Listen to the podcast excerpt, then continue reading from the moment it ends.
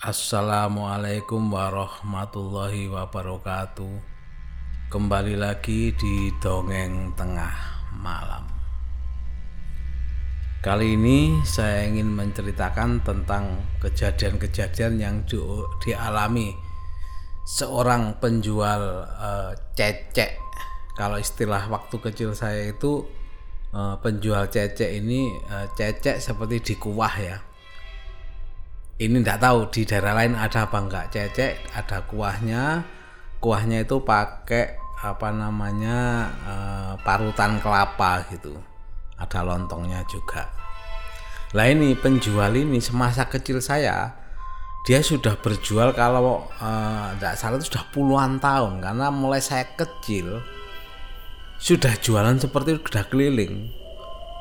Keliling naik uh, sepeda angin ya sepeda pancal itu terus di belakangnya itu ada rombongnya kanan kiri. Kalau zaman dulu memang eh, belum ada motor atau apa adanya sepeda angin terus dikasih di belakangnya itu ada obornya untuk penerangan.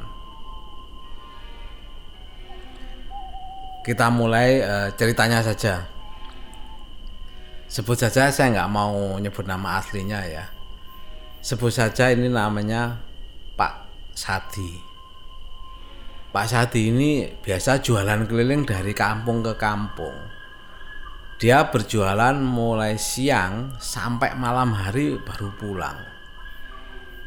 Ya, mulai keliling dari desa satu ke desa lainnya. Lah kejadian-kejadian yang dialami sebenarnya katanya banyak. Tapi satu katanya yang paling eh, membuat dia shock dengan pembelinya. Jadi kita mulai dari uh, kejadian yang pernah dia alami. Seperti biasa Pak Sadi ini kalau keliling kampung itu siang hari kan seperti tadi saya katakan dari desa satu ke desa lainnya. Biasanya sih nggak sampai terlalu jauh desanya karena memang orangnya kalau saya uh, lihat waktu itu sudah agak tua biasa dia keliling sampailah pada uh, suatu malam. Nah di desa ini kan biasanya kalau dari desa satu ke desa lain kan melewati mesti jarak persawahan atau di situ mesti ada daerah-daerah yang pohon bambunya itu uh, rimbun. Itu biasa kalau di desa melewati seperti itu hal yang biasa. Terutama biasanya antar desa karena kampung itu ya satu kampung biasanya kan jejer kampung. Begitu setelah itu ada uh, luang kosong yang diisi kebun diisi sawah.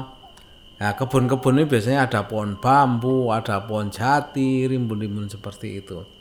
Kejadian pertama yang dia alami suatu malam seperti biasa dia pulang dari kampung satu uh, waktu itu katanya mau pulang dia jadi dia kira-kira tiga desa e, dari desanya dia tinggal.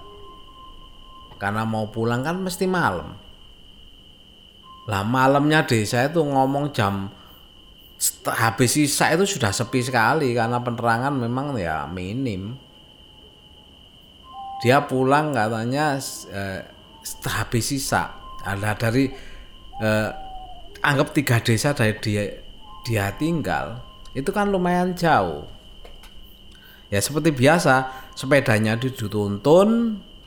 Karena kalau jalan desa itu kan nggak aspalan kayak sekarang jalan paving atau apa enggak. Dulu jalan tuh ya e, campur batu campur tanah. Ya tapi berupa jalan jalan biasa orang lewat. Dan biasanya kalau ada e, biasa dilewati angkutan barang truk atau apa gitu jalannya biasanya gelombangnya tidak karu-karuan. Jadi ada makanya dia banyak dituntun sepedanya itu karena beban yang dibawa dibawa di belakang sepeda memang cukup berat. Jadi ada dua eh, apa namanya panci kanan kiri yang dia bawa. Suatu malam pada pulang dia melewati eh, sebuah eh, se kebun bambu. Nah, di depan dia tahu jalan pelan-pelan ada perkebunan bambu di situ lah sebelum dia melewati karena malam kan gelap. Tiba-tiba bambu itu seperti mau roboh. mau roboh jadi menutup jalan itu jadi Pak saat mau lewat karena jalan itu sama bambu ya akhirnya mau nggak mau berhenti lah Pak Sati lihat hal seperti itu kan tapi tidak lihat penampakan hanya lihat bambu itu aja bambu tiba-tiba seperti roboh menutup jalan Pak Sati ya berhenti doa-doa doa sebisanya dia. Sampai berapa lama bambu itu bisa berdiri sendiri? Begitu lama ditunggu akhirnya berdiri sendiri. Langsung ngangkat sendiri ngangkat naik gitu bambunya. Berdiri seperti sedia kala. Ya sudah eh, karena jalannya sudah terbuka nggak ditutup ya Wasati jalan seperti biasa. Dia hanya punya keyakinan bahwa dia memang niat bekerja mencari penghasilan untuk keluarganya lillahi ta'ala ya sudah diganggu apa pun dia tetap jalan karena mau nggak mau dia harus lewat situ ya kalau orang sekarang sih bilang tatak gitu ya tatak berani sekali tapi mau nggak mau harus berani. Kalau nggak berani masa gak jualan lah keluarganya makan apa? Kejadian pertama seperti itu. Terus lagi kalau dia berangkat eh, kalau malam hari itu sering juga biasanya itu kalau melewati sebuah kebun kebanyakan memang melewati sebuah kebun yang tanamannya rimbun dan eh, tahu sendiri ya kebun itu kan nggak mungkin ada penar pasti gelap gulita. Lah penerangan yang dia dapat hanya dari obor yang dia bawa di belakangnya rombongnya itu di belakang sepedanya itu. Namanya obor nyalanya ya kan eh, kebat kanan kebat kiri gitu ya. Dia juga ngalami kejadian misalnya suara-suara suara e, rintian, suara tertawa katanya sudah biasa dia dia alami seperti tapi ya dia tetap berjalan aja. Selama dia yakini bahwa kalau saya nggak mengganggu saya hanya lewat dan saya juga e, izin mau lewat e, siapa pun yang penghuni siapa pun di situ dia hanya berbekal itu aja penghuni siapa pun di situ saya minta izin lewat dan saya tidak berniat mengganggu apa pun jadi tolong saya jangan diganggu. Hanya itu aja keyakinannya Pak Sati ini. Sampai eh itu kejadian ya, sampai dia pulang ya sudah. Lah, yang paling berat dia alami ketika itu katanya memang harinya hari Kamis malam Jumat ya. Hari Kamis malam Jumat dia kan tetap harus bekerja. Seperti biasa sore dia harus keliling ke kampung. Dan kebetulan waktu itu dia memang agak agak sorean berangkatnya. Tidak tahu karena masaknya telat atau gimana dia berangkatnya agak sorean dia jalan. Dan kalau jalan dia mesti melewati rumah saya. Makanya saya tahu Pak Sadino tiap hari mesti jualan jualan pakai sepeda dituntun. Karena maaf ya orangnya memang agak pendek. Jadi zaman dulu sepeda itu kan bukan sepeda kecil ya. Kan istilahnya kalau sekarang sepeda onta kan sepeda gede-gede. Kalau dia mau naik sepeda jujur aja memang nggak bisa. Maksudnya nggak bisa nggak nyampe kakinya. Karena ukuran ukuran pendek dalam artian pendeknya itu ya sekitar kayak seperti anak SD kelas 6 mohon maaf ini ya bukan anu ya. Kira-kira tingginya segitu. Jadi dia ke mana-mana harus menuntun sepedanya. Walaupun usianya sudah tua dia tetap bekerja uh, untuk menghidupi keluarganya. Hari itu dia agak sore untuk jualannya. Lah di desa itu kan otomatis ada satu dua pembeli. Sampai dia sebelum sempat keliling ke kampung desa-desa di sebelah sebelahnya karena ada pembeli-pembeli di, di desa kami yang uh, membeli jajak uh, jualannya Pak Sadi ini. Sampai ternyata selesai itu habis maghrib habis sisa. Lah habis sisa dia harus kalau ke kampung desa desa ini kan ada uh, desa itu kalau lewat kiri kalau ke kiri itu memang ada kan desa sebelah. Itu harus melewati sebuah jembatan. Lah jembatan ini jembatan kecil sungai besar melewati sungai besar. Karena ke desa-desa kan tidak harus ke desa yang lurus uh, ke depan dia kadang ke kiri kan gantian jualannya. Nah hari itu kebetulan dia harus ke desa sebelah yang melewati jembatan itu. Ya seperti biasa karena habis isak kan masih belum terlalu malam bagi uh, Pak Sadi. Dia melewati itu seperti biasa sampai uh, ke desa-desa di ujung dirasa jualannya kok uh, masih sebenarnya dia belum mau pulang karena jualannya masih banyak dilihat masih banyak tapi karena uh, waktunya sudah mulai malam Nah orang desa kalau malam-malam di desa namanya nggak ada penerangan listrik itu sore kan sudah pada tidur semua. Sampai jam 9 dirasa kok rumah sudah tutup banyak yang tutup ya sudah akhirnya dia mau nggak mau ya sudah pulang lah uh, uh, dilihat dagangannya masih uh, di bawah separuh lah soalnya karena dia jual biasanya kan sisa sedikit apa itu kan rezekinya dia lagi bagus tuh habis lah hari itu kok kebetulan jualannya masih banyak. Tapi karena sudah malam, akhirnya Pak Sati memutuskan untuk pulang. Sudah pulang aja, sudah jam 9, dia pulang. Jam 9 sampai ke rumahnya nanti pasti malam. Karena apa? Biasanya dia agak sampai, sampai rumah itu mungkin jam 9 setengah 10 sudah sampai rumah. Tapi karena tadi jualannya itu tadi, dia agak malam sampailah dia melewati jembatan yang saya ceritakan tadi. Nah di situ kalau perkiraan jam kalau saya perjalanan dari dari ujung desa yang dituju itu kira-kira ya bisa setengah jam atau lebih. Ya ke paling cepat setengah jam. Setengah jam perjalanan dia berarti kan kira-kira jam setengah sepuluh dia melewati jembatan itu. Ya udah dia pelan-pelan jalan seperti biasa.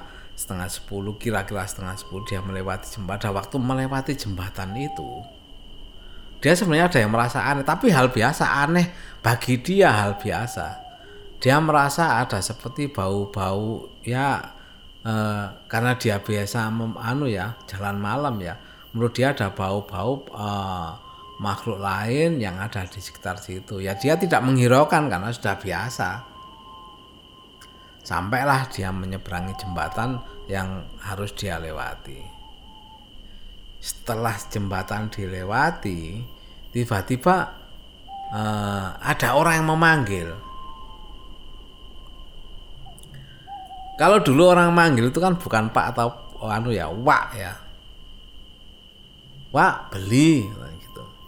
Kita kita waktu kecil kalau manggil pun bukan Pak Sati, Wak Sati. Oh, Wak Sati yang jualan cecek gitu terkenal namanya Wak ya kalau di desa mendengar ada yang memanggil eh, Wak Sadi ini akhirnya berhenti dilihat kanan kiri kok yang memanggil belum kelihatan ya sudah ditunggu sebentar barangkali orangnya di dari perjalanan. Karena memang area situ juga ada persawahan. Lah dia mikir kan oh siapa tahu orang yang lagi ngecek sawahnya mungkin manggil lapar kan bisa jadi karena sudah malam.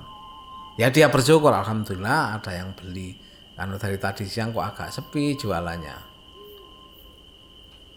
Hanya dia berhenti nunggu eh, nggak eh, begitu lama. Ya lumayan kalau dia nunggu itu anggaplah orang berjalan kira-kira 50 meter di persawahan itu eh, sampai ke tempatnya Pak Sati jualan ini kan ya lumayan bisa 5 eh, 4 menit 3 menit 4 menit dia nunggu akhirnya datanglah seseorang lah, seseorang ternyata seorang wanita. Dia juga kak heran loh kok seorang wanita kok eh, ngecek sawah malam-malam. Tapi ya sudahlah, karena selama ini Pak Sati belum menemukan dalam menemukan ketemu dengan sosok-sosok eh, gaib ya, kayak saya ngomong langsung aja gaib. Dia belum pernah ketemu sama sekali sosok gaib yang seperti manusia seperti ini. Karena selama ini yang dia lihat hanya sekelebat aja. Mungkin ada putih-putih melayang dari pohon satu ke pohon lainnya. Itu hal biasa bagi Pak Sati. Dan Pak Sati gak pernah menghiraukan karena merasa Pak Sati eh, nggak eh, nggak mengganggu dia dan mudah-mudahan dia juga nggak nggak mengganggu Pak Sati akhirnya orang datang mendekat. Eh, Pak eh, ceceknya bisa dijualin sama Pak Sati jadi akhirnya dimakan ya ditunggu. Nunggu selesai makan begitu selesai Pak Sati berdiri lagi. Ternyata nambah jadi orang itu minta nambah lagi. Nambah lagi pak. Waktu memanggil pertama karena suaranya dia nggak merasa bahwa suara itu wanita. Ini saya kembali lagi ya. Nggak merasa suaranya wanita. Tapi sekarang ini begitu nambah lagi pak itu sudah jelas oh karena karena sosoknya kan kelihatan wanita. Nambah lagi ya sudah. Nambah lagi dijualin sama Mbak Sati jualin dikasihkan tunggu lagi sambil duduk. Nggak lama setelah selesai makan orang itu bilang lagi sama Pak Sati Pak nambah lagi. Lah Pak Sati mulai anu dalam batinnya dia ini orang ini benar-benar kelaparan atau gimana? Ya sudahlah mungkin laparnya terlalu tadi mungkin dari sawah. Kan memang malam malam kan dingin di desa itu. Rata-rata kalau malam kan dingin apalagi area persawahan gitu kan terasa dingin. Kalau nggak kayak sekarang kalau sekarang kan panas. Kalau zaman dulu dingin banyak pepohonan rimbun itu banyak kalau di desa. Jadi suasana malam tuh dinginnya kerasa. Ketiga kali dijualin ya sudah nunggu lagi. Nunggu lagi sampai habis dimakan lah Sati kan mikirnya ah, sudah mungkin tiga kali. Ya, Alhamdulillah eh, nggak eh, sepi pembeli hari ini ada orang makan sampai tiga kali. Hanya dia berdiri siap-siap mau ngambil piringnya. Ya, ya dicuci lah kan, anu kan dicuci habis dimakan. Ternyata yang terjadi bukan dikembalikan piringnya, malah bilang lagi, Pak nambah lagi jadi dengan intonasi yang sama, tiga kali ngomong nambah lagi, empat kali nambah lagi, katanya intonasi yang sama, Wak nambah lagi. Nah Wak Sati heran, sudah tiga piring masih nambah lagi. Apa segitunya laparnya? Tapi ya sudah, Wak Sati nggak berpikir karena namanya pembeli mau nggak malu kan ya dijuali. Nambah lagi. Dijuali lagi. Sampai kalau Pak Sati ngitung itu sampai tujuh kali. Nah Pak Sati mulai ada gelagat yang tidak enak. Dia merasakan ini ada sesuatu yang tidak benar menurut Pak Sati bagaimana bagaimana orang bisa makan perempuan lagi sampai tujuh piring. Lah pada saat makan piring ketujuh Pak Sati kan mulai memperhatikan secara teliti. Gak apa-apa tak orang ini. Makan sampai tujuh piring tapi nggak merasa kekenyangan. Karena apa kalau eh, makanan zaman dulu satu piring ya satu piring penuh. Ada lontong ada cecek sekalian kuahnya itu kan ya lumayan kenyang apalagi perempuan. Akhirnya dilihat makanan piring ketujuh ini. Lah ada sesuatu yang aneh bagi Pak Sati karena dari tadi kan nggak terlalu merhatikan kan memang kondisi gelap. Tapi walaupun gelap gitu kalau kita terbiasa di e, mesti lama di tempat gelap akhirnya kan juga bisa melihat fokus e, orang yang dilihat karena sudah mata kita terbiasa melihat gelap dia merhatikan makannya itu seperti orang yang kelaparan memang. Jadi makan ini kayak nggak ada jedahnya gitu loh. Padahal itu panas. Soalnya uh, makan gitu kalau nggak panas kan nggak enak. Jadi kan mesti dipanasi terus ditunggunya itu. Ada tunggunya pemanas. Itu makan ini seperti bukan makanan panas, makanan dingin. Lah dia baru nge orang ini loh makan panas.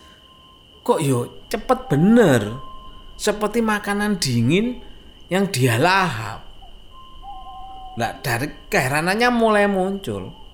Lah orangnya itu kalau digambarkan ya makan sambil ngadap ke bawah kan rambutnya agak panjang kalau orang dulu itu kan jarang ya orang jilbaban pakai jilbab pakai hijab nutup itu kan jarang ya tahun 70 80 itu jujur aja jarang orang memakai hijab kayak kayak sekarang ini Jadi rambutnya kelihatan panjang, yang nggak panjang-panjang terlalu sih. Ya lumayan panjang. Memang eh, Pak rambutnya memang nggak kelihatan rapi gitu enggak. Tapi Pak Sati waktu awal ketemu kan nggak kepikiran sejauh itu. Yang dia lihat kan perempuan eh, jalan mendatangi dia untuk membeli. Begitu diperhatikan, ketut wajahnya kan agak ketutupan rambut Makanya seperti itu mulai merindingnya Pak Sati terasa. Nggak tahu mera, tahu merasa diperhatikan apa enggak. Perempuan itu cuek aja.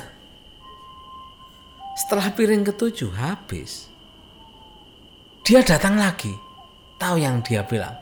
Tapi intonasi kali ini lain. Tapi katakan tetap sama.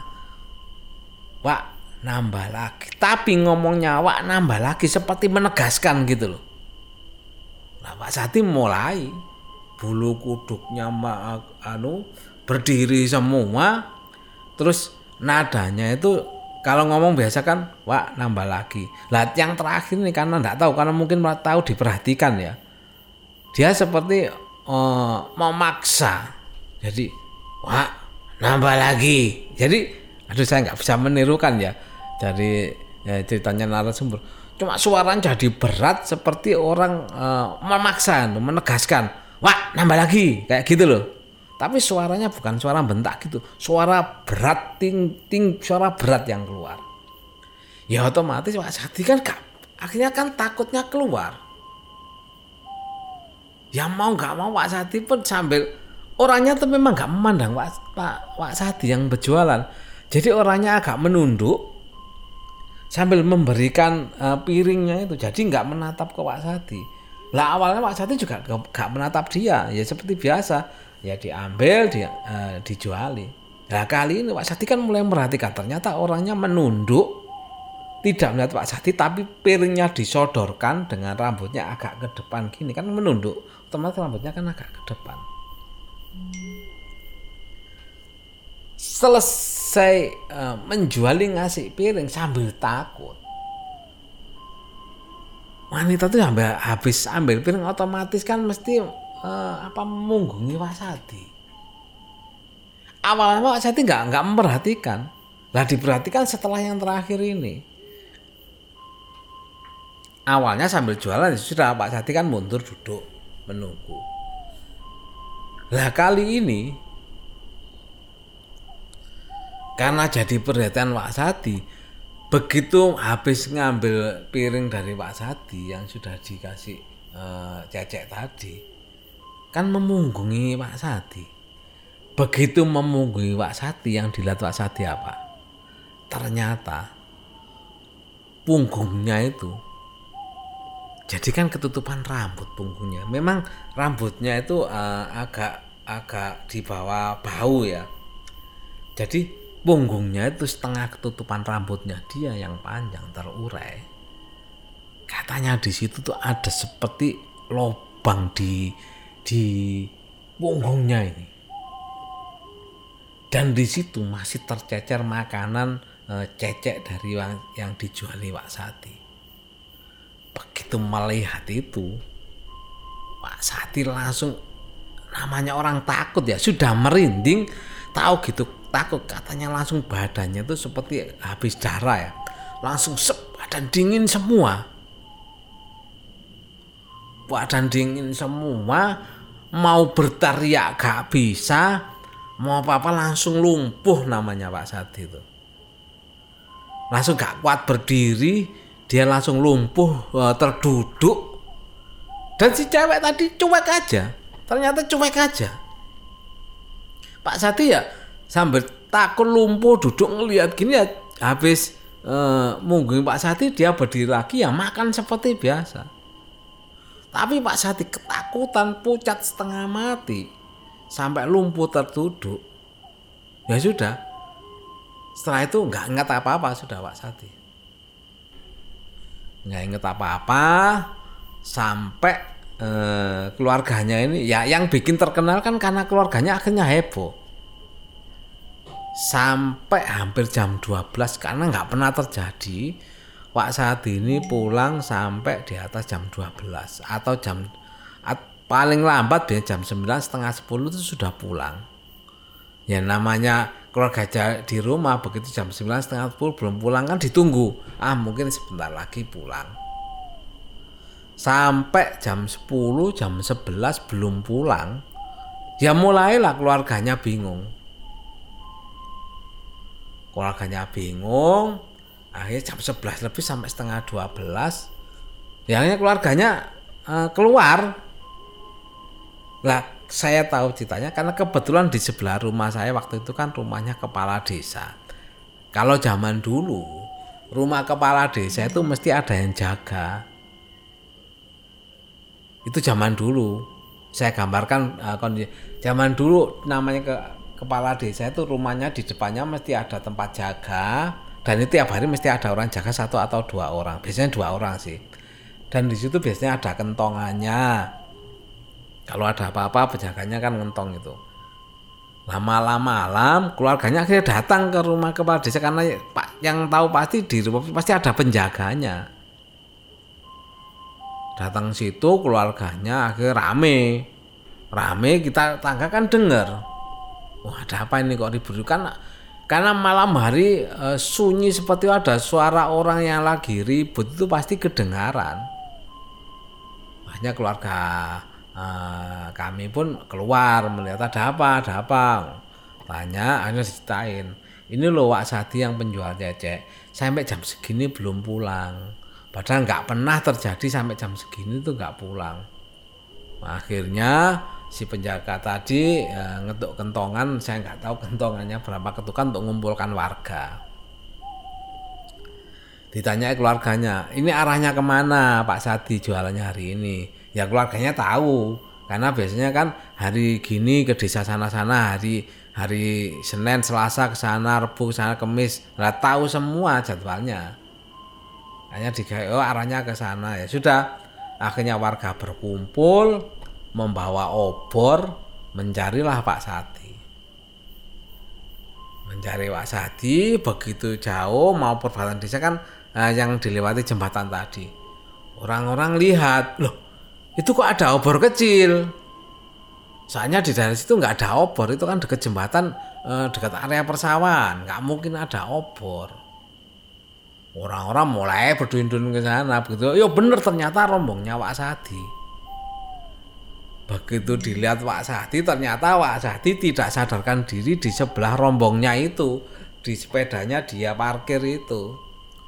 Ya sudah akhirnya orang rame-rame, oh ini Pak Sahdi, oh Pak Sahdi.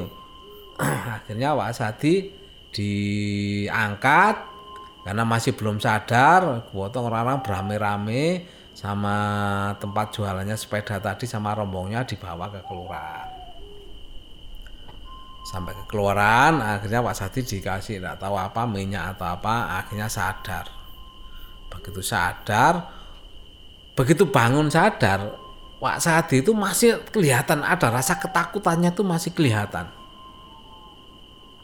Pucat wajahnya pucat itu masih kelihatan. Orang-orang bertanya Pak sudah sudah ini sudah di rumahnya eh, Pak Kepala Desa istilahnya Pak Lurah akhirnya dikasih minum apa akhirnya mulai tenang lah Pak Sati setelah tenang barulah dia cerita. Ternyata eh, dia tadi menjuali orang ternyata perempuan yang nggak habis-habis minta dijualin terus. Akhirnya geger orang kamu. Ya udah eh, karena Pak Sati ketemu hmm, akhirnya ya sudah ya Pak Sati suruh pulang. Ya sudah pulang aja. Kalau gitu istirahat aja Pak Sati akhirnya orang-orang membantu membantu Asadi untuk ngantar ke pulang sekalian bawa uh, barang jualannya pulang. Ya sudah akhirnya uh, Pak Sadi pulang masyarakat akhirnya bubar. Ya itu tadi uh, kisah perjalanan uh, Pak Sadi penjual cecek. Uh, kalau saya nggak tahu barang uh, apa ya makhluk gaib itu istilahnya kalau mungkin ya mungkin itu sundel bolong istilah orang-orang dulu. Lah sundel bolong itu makanya dikatakan sundel bolong karena katanya di punggungnya itu ada bolong. Yaitu cerita dari penjual cecek mudah-mudahan uh, bisa menghibur pendengar dongeng tengah malam. Saya akhiri wassalamualaikum warahmatullahi wabarakatuh